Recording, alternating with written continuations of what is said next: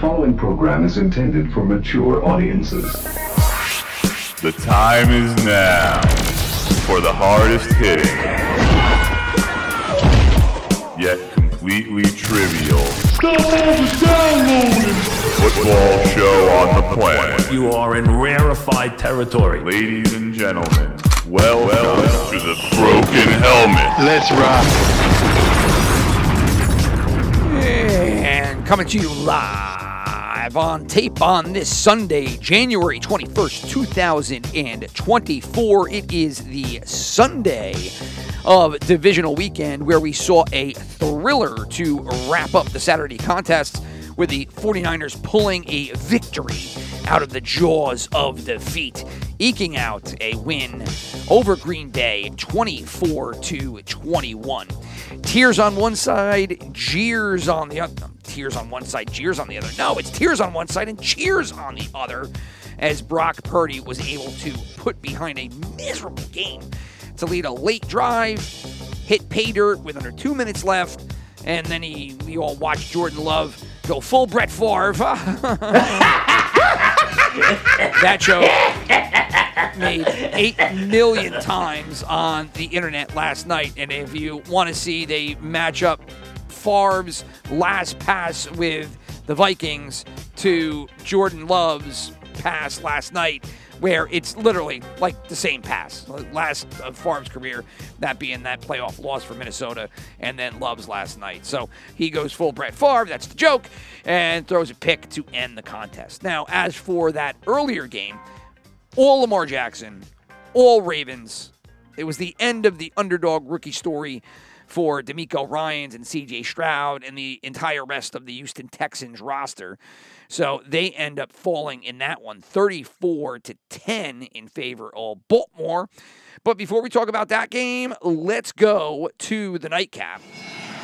And to do that, we are going to fly out to revisit San Francisco and Levi Stadium and what was, I guess, at some points without being there and just going off what you saw on TV was a monsoon out in San Francisco.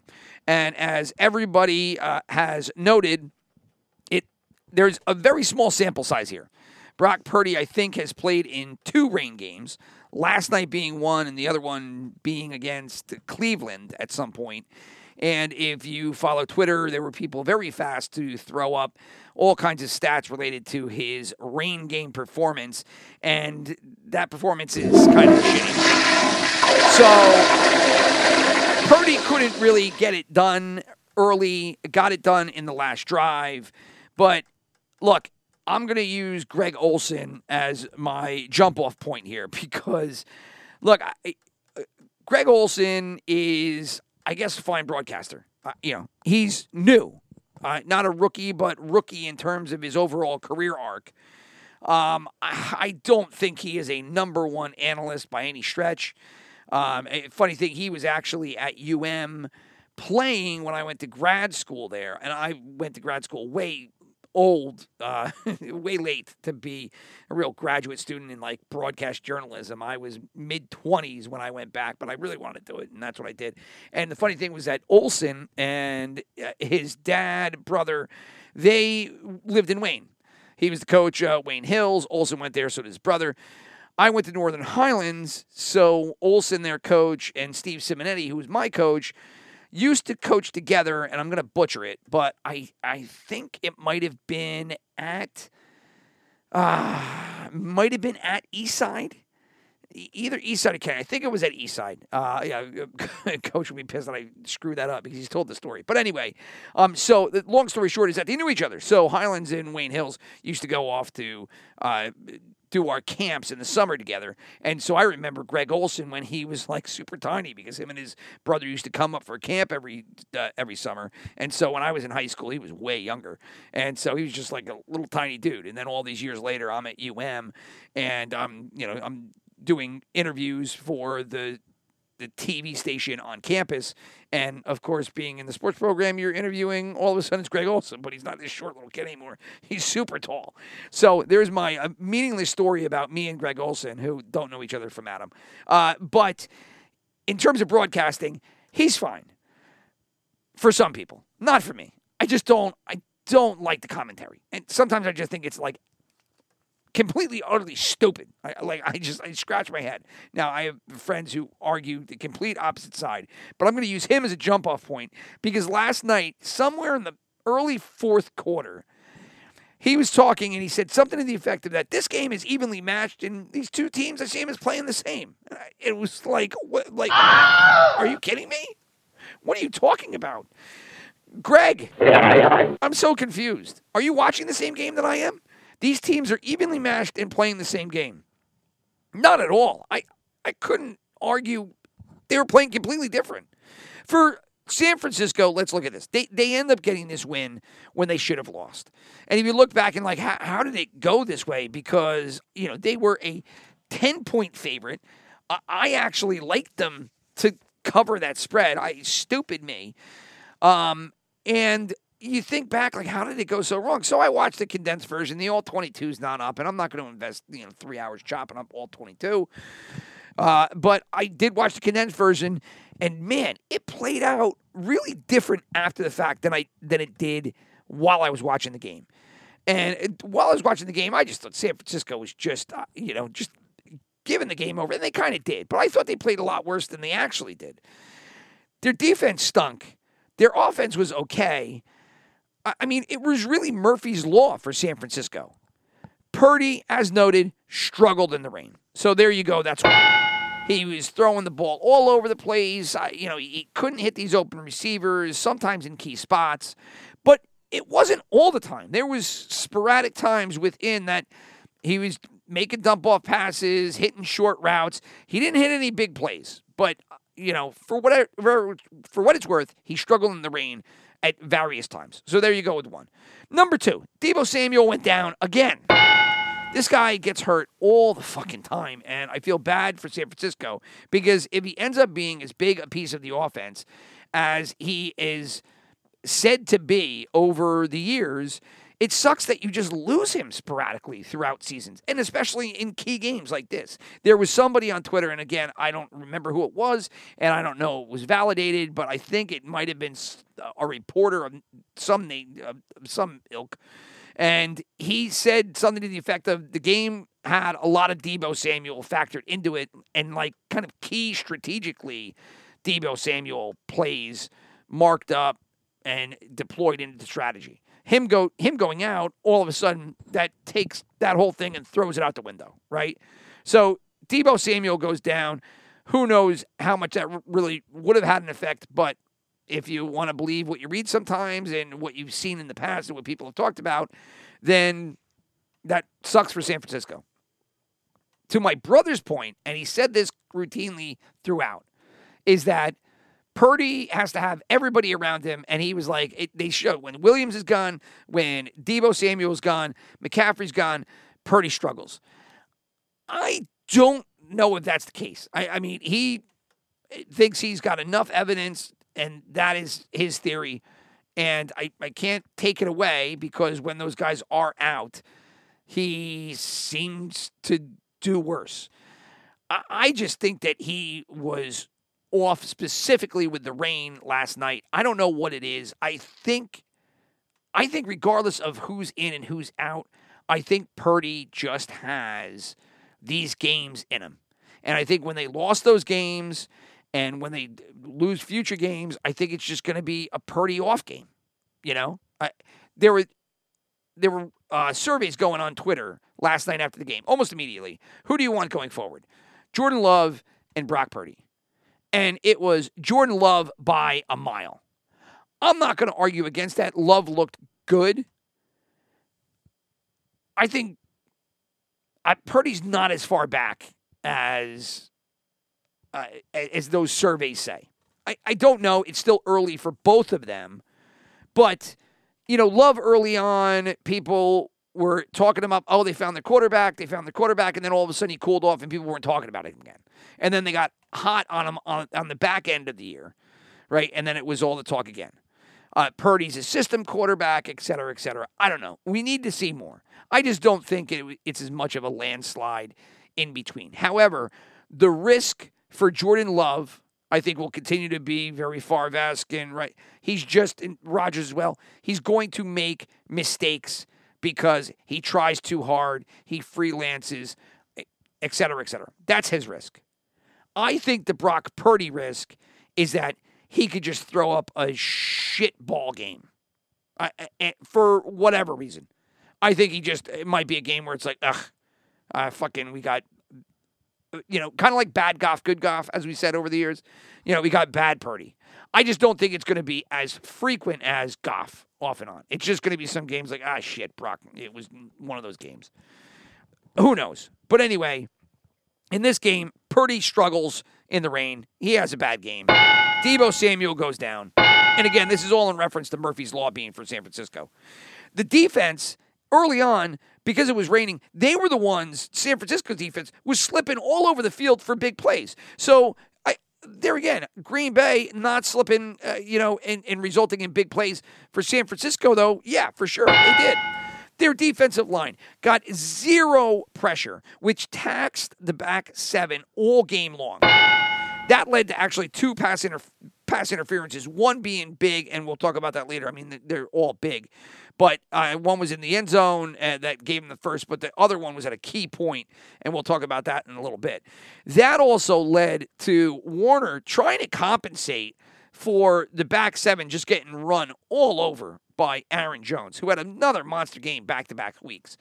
And Warner trying to fly around, trying to make plays because the line is getting nothing so he's trying around trying to do something. He ended up putting himself in sh- he put himself in shit positions from time to time that you were just looking like, oh man, there, there was one run early on. I think he tried to he tried to anticipate it and run into into the line to make the tackle, but he picked the wrong gap, and then Jones ran through the gap where had he just not been so aggressive, he probably could have slid and filled that hole.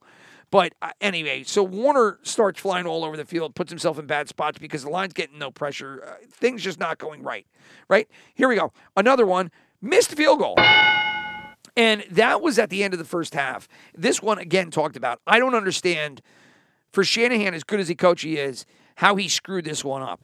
Third and one with one timeout, time running running down. You know, I mean, it, it, it's under a minute. I forget what it was. Uh, uh, I think it was under a minute, but whatever it was, it was third and one. He had one timeout.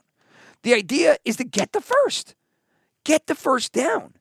They ran this, uh, you know, like a convoluted pass play, and it was like, oh man, like I don't know. Think about you need one yard. You need one yard. Maybe you just do a quarterback sneak there and if you don't get it, then you can consider maybe running again for the first because you have the timeout, or maybe you just kick the field goal. Actually, I don't think a, a a quarterback sneak would have worked there. But some play that was better designed to get you one to three yards than what they threw out there. You know, they didn't even and they didn't even use the timeout. It was just kind of like, I don't know what the hell happened right there. And so they get the third and one. They don't get the conversion. They kick the field goal. It ends up getting blocked, and that's the end of the first half. So another thing goes wrong for San Francisco. San Francisco comes back. They end up taking the lead on a touchdown in the third quarter. On the ensuing kickoff, Green Bay gets a huge kick return. On top of that, they fumble the ball, but then San Francisco doesn't get the ball. It ends up getting picked up by Green Bay. Nothing going right. Nothing going right for San Francisco. I mean, literally nothing. Everything is going against them. Then, third and 15. This was huge because San Francisco uh, has the stop locked in, and I think this was on the very next series after the kick return. It's like a third and 15, and then pass interference for 40 plus yards. I mean, holy shit.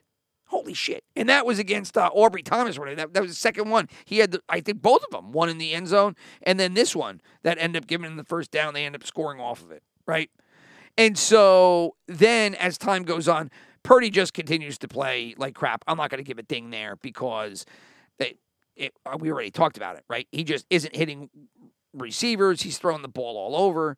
Again, everything that could have went wrong for San Francisco did go wrong in last night's game, right?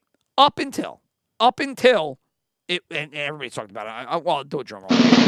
The Green Bay missed field goal, right? Which is crazy when you think about how that happened so late in the game when they got so close and were marching up and down on San Francisco pretty routinely throughout the game. So Wilson gets that first down, and th- this is why I think it's a little nutty. Wilson gets the first down because they're running all over the goddamn 49er defense, right? 49, a terrible call by me. I talked about yesterday, I was like, ah, Cresty, you know, Cowboys, 49ers, 49ers defense has been playing pretty well, you know, and they just got ran all over, which Mina Kimes was, you know, doing victory laps all over Twitter because she's been talking about their shitty run defense all game long, and they got, I, I mean, just trounced yesterday. And there I am, fucking talking to my brother, uh, acting like a sound like an asshole, talking about how their defense. I thought they played well, and then I watch this game and I watch it again this morning, and it was like, oh my god. They didn't play good at all. What a terrible take by me. But anyway, San Francisco misses that field, field goal, and this is how they got there. What I'm saying, Wilson gets the first down on the run. He leap, he leapfrogs. I forget whoever was uh, Ward. Maybe was trying to tackle him. Leaps over him. I mean, they march down the field with running. First and ten, some another convoluted pass play. You know, I, I mean, same thing, kind of like what happened on the 31 for San Francisco. Like, I don't run a convoluted pass play. Think about what you need here. You need a couple of yards. Run a play to get a couple of yards. Here, first and ten, you're running all over the place. You know that you want to get a little more yardage, or just keep doing what's you know, working out for you, and that's just running the ball. They don't do that. Then they do a run on second down. They end up, the line pushes everybody to the left. Jones runs a little bit to the left, and we'll talk about him later again. But Greenlaw comes from the weak side and makes a spectacular tackle on second down because it looked like everybody was going to push him left, and Jones could have cut back right and tried to take advantage of the space and the fact that momentum had pushed San Francisco's line out of the play, and Greenlaw was there to make the tackle. Third down comes, and all of a sudden, the fucking line just collapses. It is like train wreck. Nobody gets anybody. All four, all four defensive linemen for San Francisco, who have not gotten pressure on Love all game long, are just all up in their face at the most opportune time. And then that ends up being, I think it was an incompletion, or he might have threw it to a tight end on like a screen for no yardage. But whatever it was, that forces them to kick the ball. I think it was a 40 something yarder and ends up being no good wide left. And that's when everything shifted. Because after that miss is when San Francisco ended up turning around. Purdy pulls off this drive. Kittle blows a third down, uh, a, a second down reception for a first down. And then you're like, oh, Christ, now it's third down. Kittle, that, because Kittle was in first down territory goes right through his hands, drills his numbers, just falls to the ground. And then Aiyuk makes a crazy catch. I, you know, I guess you could compliment Purdy for putting it in the spot that only Aiyuk could get it. But I mean, God, it was like almost in the dirt, and Aiyuk just got there and he get it both hands underneath, and it was a phenomenal play. And then fo- followed up by there, I think he threw to Walker 84 on the sideline who went out of bounds. That got them even more yardage. Purdy gets that friggin' scramble, which was crazy. And then, you know, I don't know. We we could talk about a little bit, but whether or not Green Bay let him in or not. But after the um, Purdy scramble, then they end up going in with uh, who was it? With McCaffrey that ran in with that giant hole in defensive line, which I think they meant. I, I haven't read on in the uh, Twitter feeds to see if people agree or not, but whatever it be. Um, so that's what happens all off of the Green Bay missed field goal.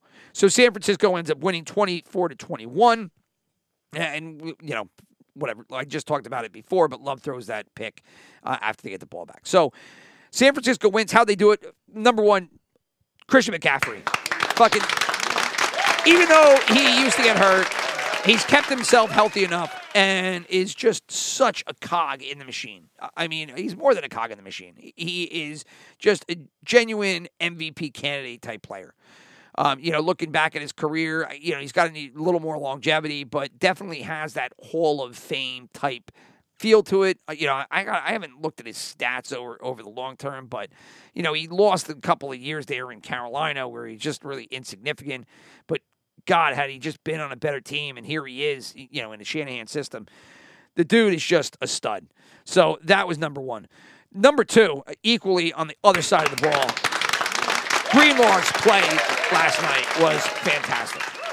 On top of the two interceptions, which were pivotal, that tackle on second down that kept Green Bay from getting any yardage when they needed some extra yardage to make an easier field goal was a huge play because that made it third and nine or third and long or whatever it was. And like I said, the line collapsed on the very next play. So Greenlaw's play also to be applauded. And then I, another round of kudos is to Brock Purdy. He played like absolute dog shit. So why are you giving him a fucking round of applause, Rich?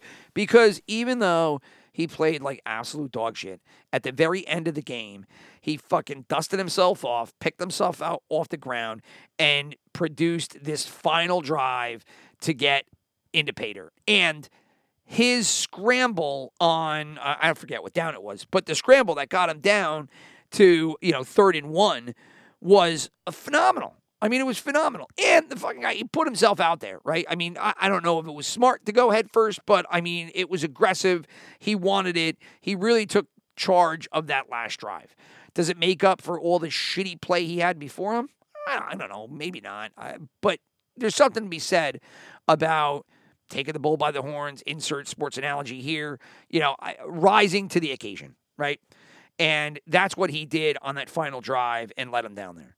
Now, how did Green Bay lose this shit? Uh, I, you know, it, it's crazy to think about. But I mean, number one, you didn't capitalize but with points. For as good as they played and better as they played compared to San Francisco, they were marching all over San Francisco's defense. The defense that I said was was was star studded and was playing better than the Cowboys.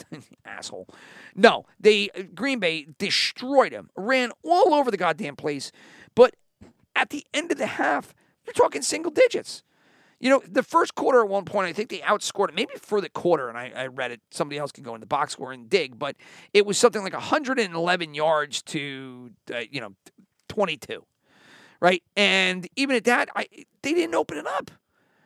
You know, you would think that with that kind of performance, you would have taken advantage of it. It's three nothing after one, and it's seven six in three nothing Green Bay after one, and it's seven six at the halftime in favor of San Francisco.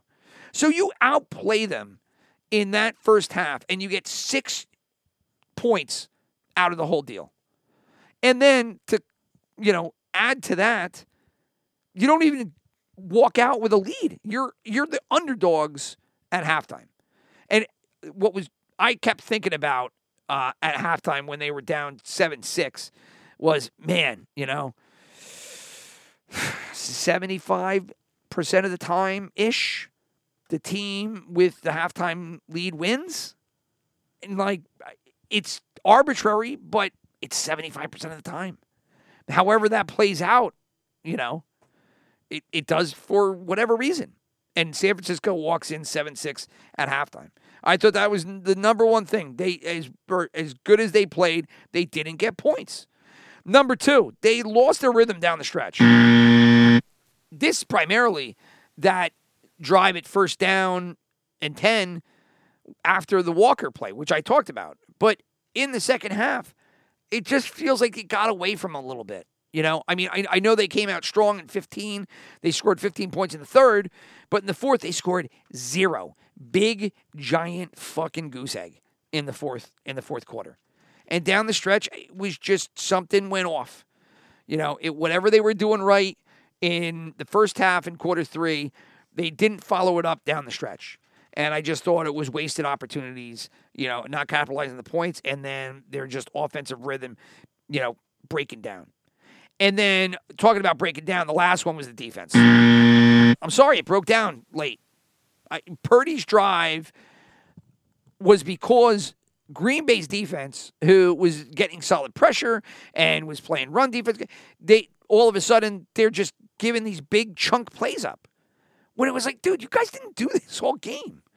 You know, I mean, they, they were using McCaffrey and they were able to get McCaffrey had a, the big run for the touchdown. The, but you guys, for the most part, were holding them down and keeping Purdy an absolute mess for most of this game. And then at the the key spot, your offense sputters and your defense sputters at the right t- at, at the wrong time and together. They both fell apart together. So what do you do? You're left looking back and you're like, oh shit. Our offense went out, our defense went out at the same time, late in the game. And why did that open it up? Because we didn't have enough points on the board. And why didn't we have enough points on the board? Because we just we didn't score, even though uh, we were in command on the offensive side of the ball the whole game. And I, that's that's as simple as it was for me. You know, Green Bay had they held their composure later in the game, I think they probably could have gotten that win. And for San Francisco, you know, I, I think, yeah, it shouldn't have been this close. I think San Francisco should have handily won this game. And if you played this game in a dome on a neutral field, I don't think it's this close. I mean, literally, when you go back and rewatch that game, everything that possibly could have went wrong for the 49ers went wrong. And that was the way it broke down on Saturday night. I, I not a great game in terms of uh, the the quality of play, but a great game for the th- the thrill of watching a sporting event on TV and watching a team come back. And I, Green Bay people are going to be pissed off. You go if you go online today, what you're going to see is a lot of Packers are youthful. Jordan Love is young. They've got the world is their oyster, and the future is ahead of them.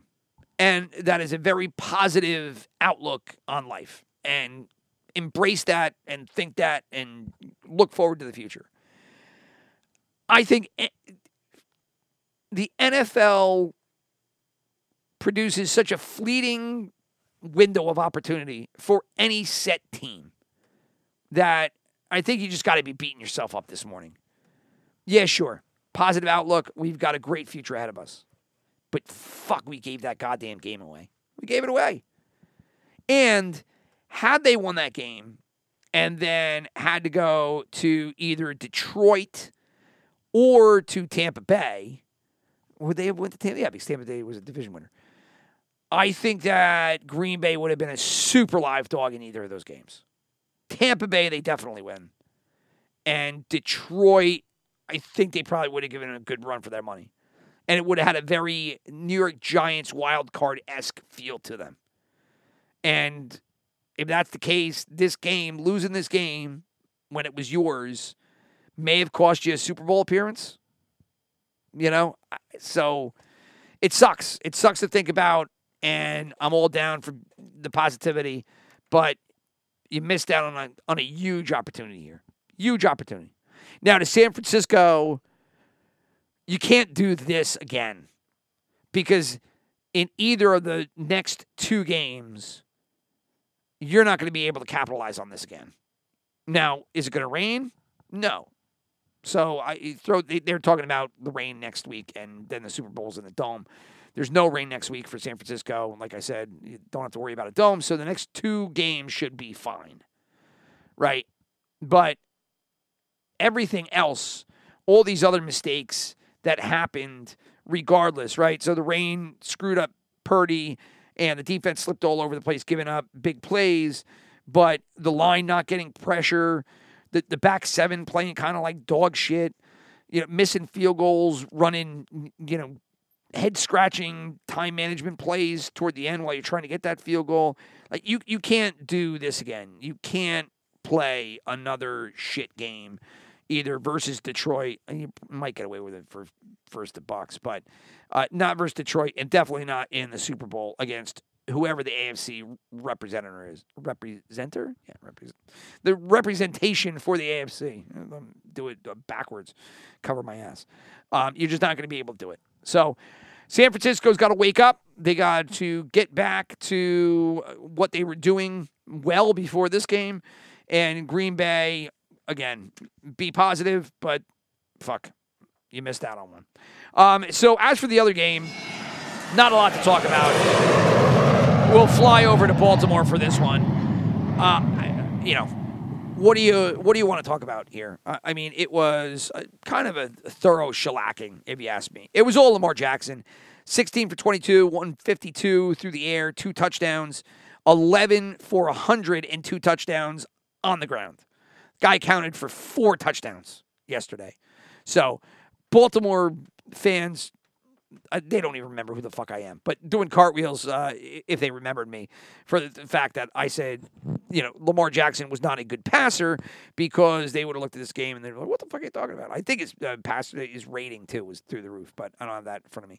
Um, and I, I- again, I would argue, look, I, I said he was a bad passer, and in the context of it, it was actually in reta- not retaliation that's not the right word but it was focused on Mina Kimes one variable analysis of 49ers versus Ravens which was the Ravens uh, and again this goes back to the, the game last night is the 49ers run defense sucks and so the Ravens could run all over them and that could be the game. And then I said well yeah unless San Francisco goes up a couple of scores and then Ravens have to pass to come back from behind, and you know Jackson's not a good passer, and then that's what led to it. Now all of a sudden Jackson's you know just marching all as a quarterback, completely functional, and can definitely win with him. It's been proven.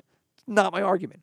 My argument is that I don't think he's a good passer, and if you get in a position where you have to come from behind and he needs to make big passing plays, I don't think that that's in him. That was my argument. So, um, but it doesn't matter because on- once you put that stuff out there, it, it's out there and people won't forget it and they, they'll take no context to it. But whatever, we have fun with it. Uh, at least I try to. I don't know. There's fucking five people listening to this podcast, if that. Uh, I don't know how much fun we have with it. But um, so Jackson just mops up the floor with the fucking Texans. Uh, Stroud, you know, I don't know. Performance not significant. 19 for 33, a buck 75. They got nothing on the ground. Uh, You know, a total of 38 yards rushing.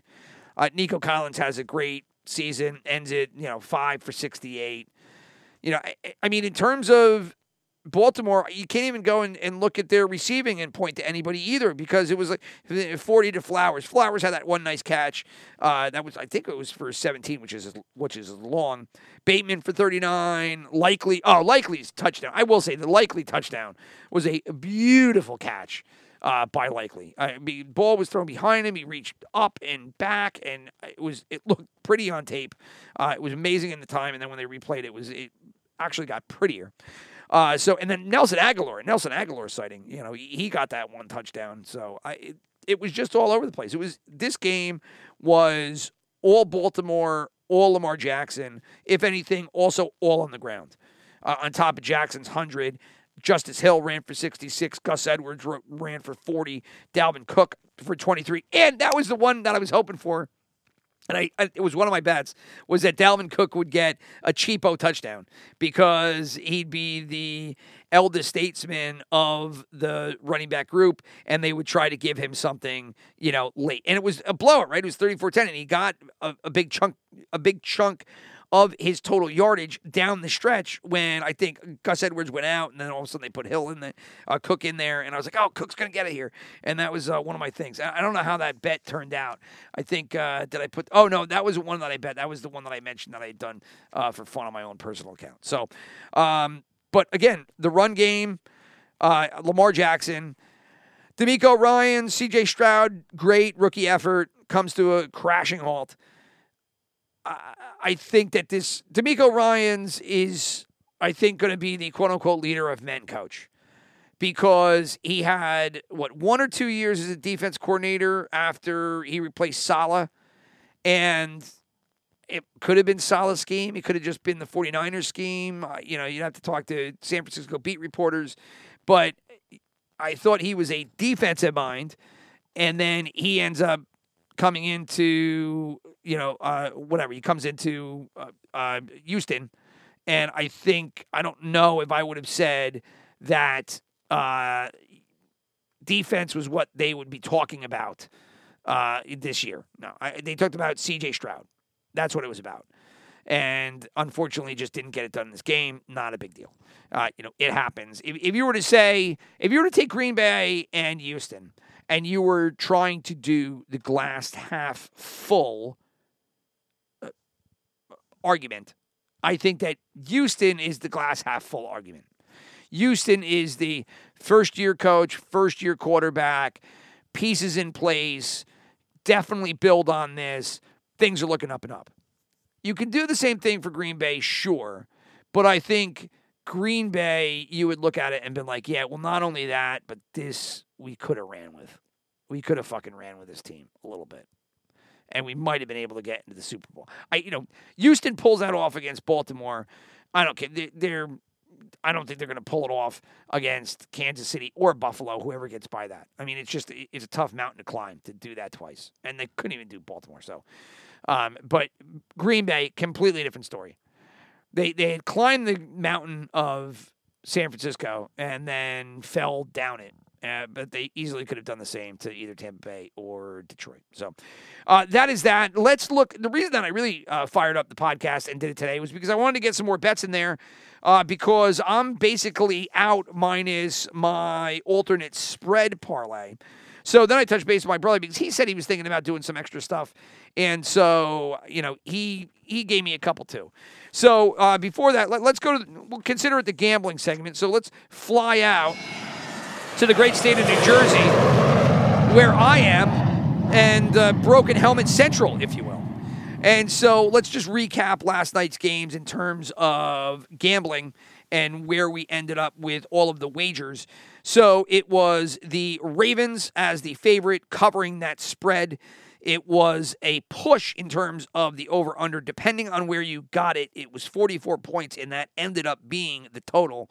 Uh, Ravens, obviously, by 24 points in that one, but the over under was a push. In regards to the 49ers Packers game, this ended up being a Packers, so it was a dog.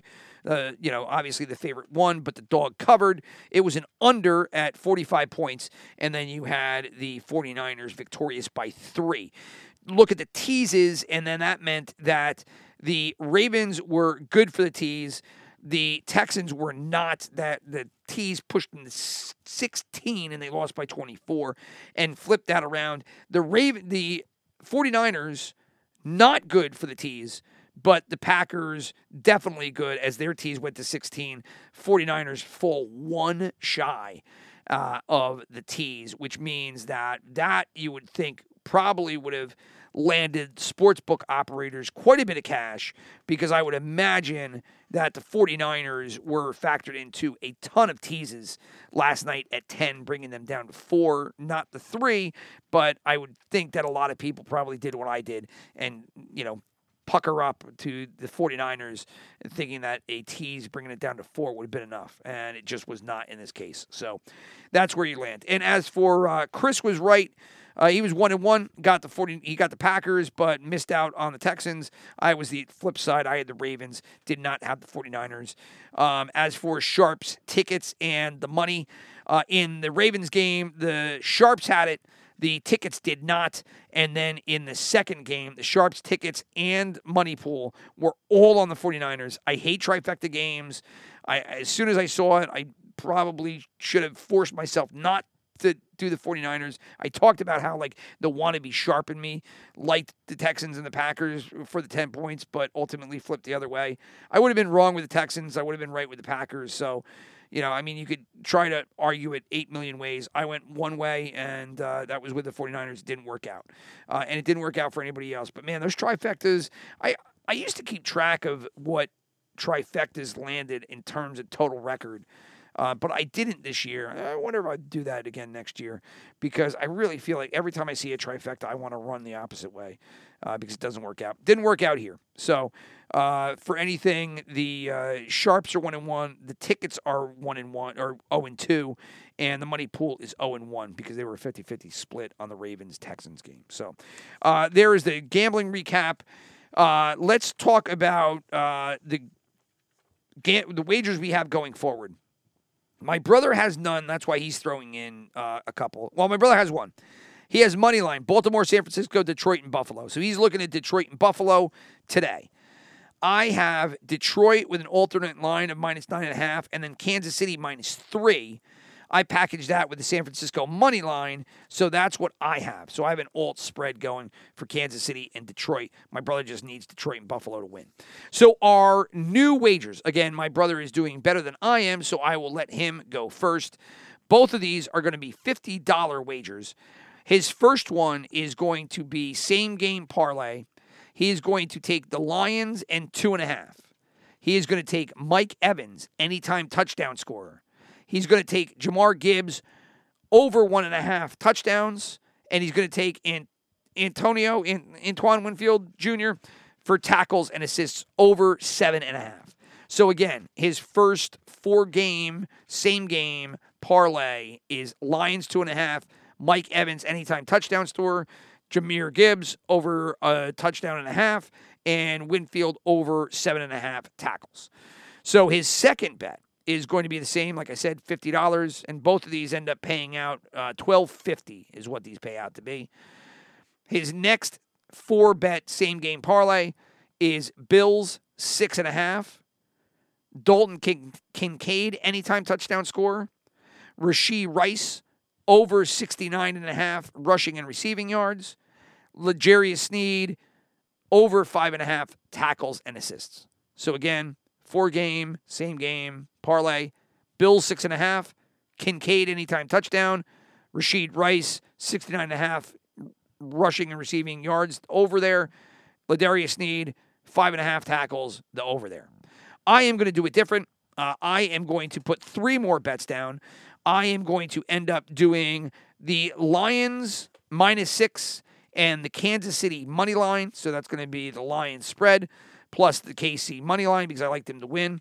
I'm going to put 200 down there to pull in 837 uh, on the back end. I'm going to do a, a correlated parlay as well. So give me the lines again. Give me the Kansas City money line.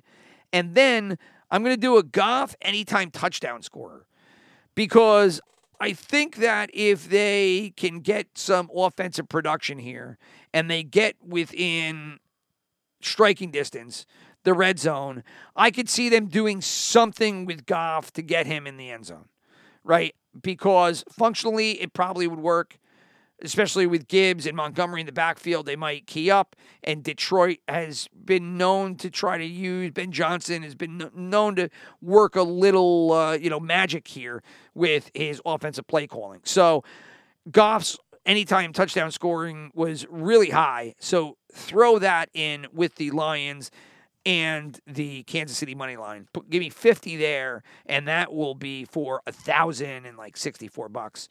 So my third bet is going to be independent. So I gave you the two parlays correlated to each other.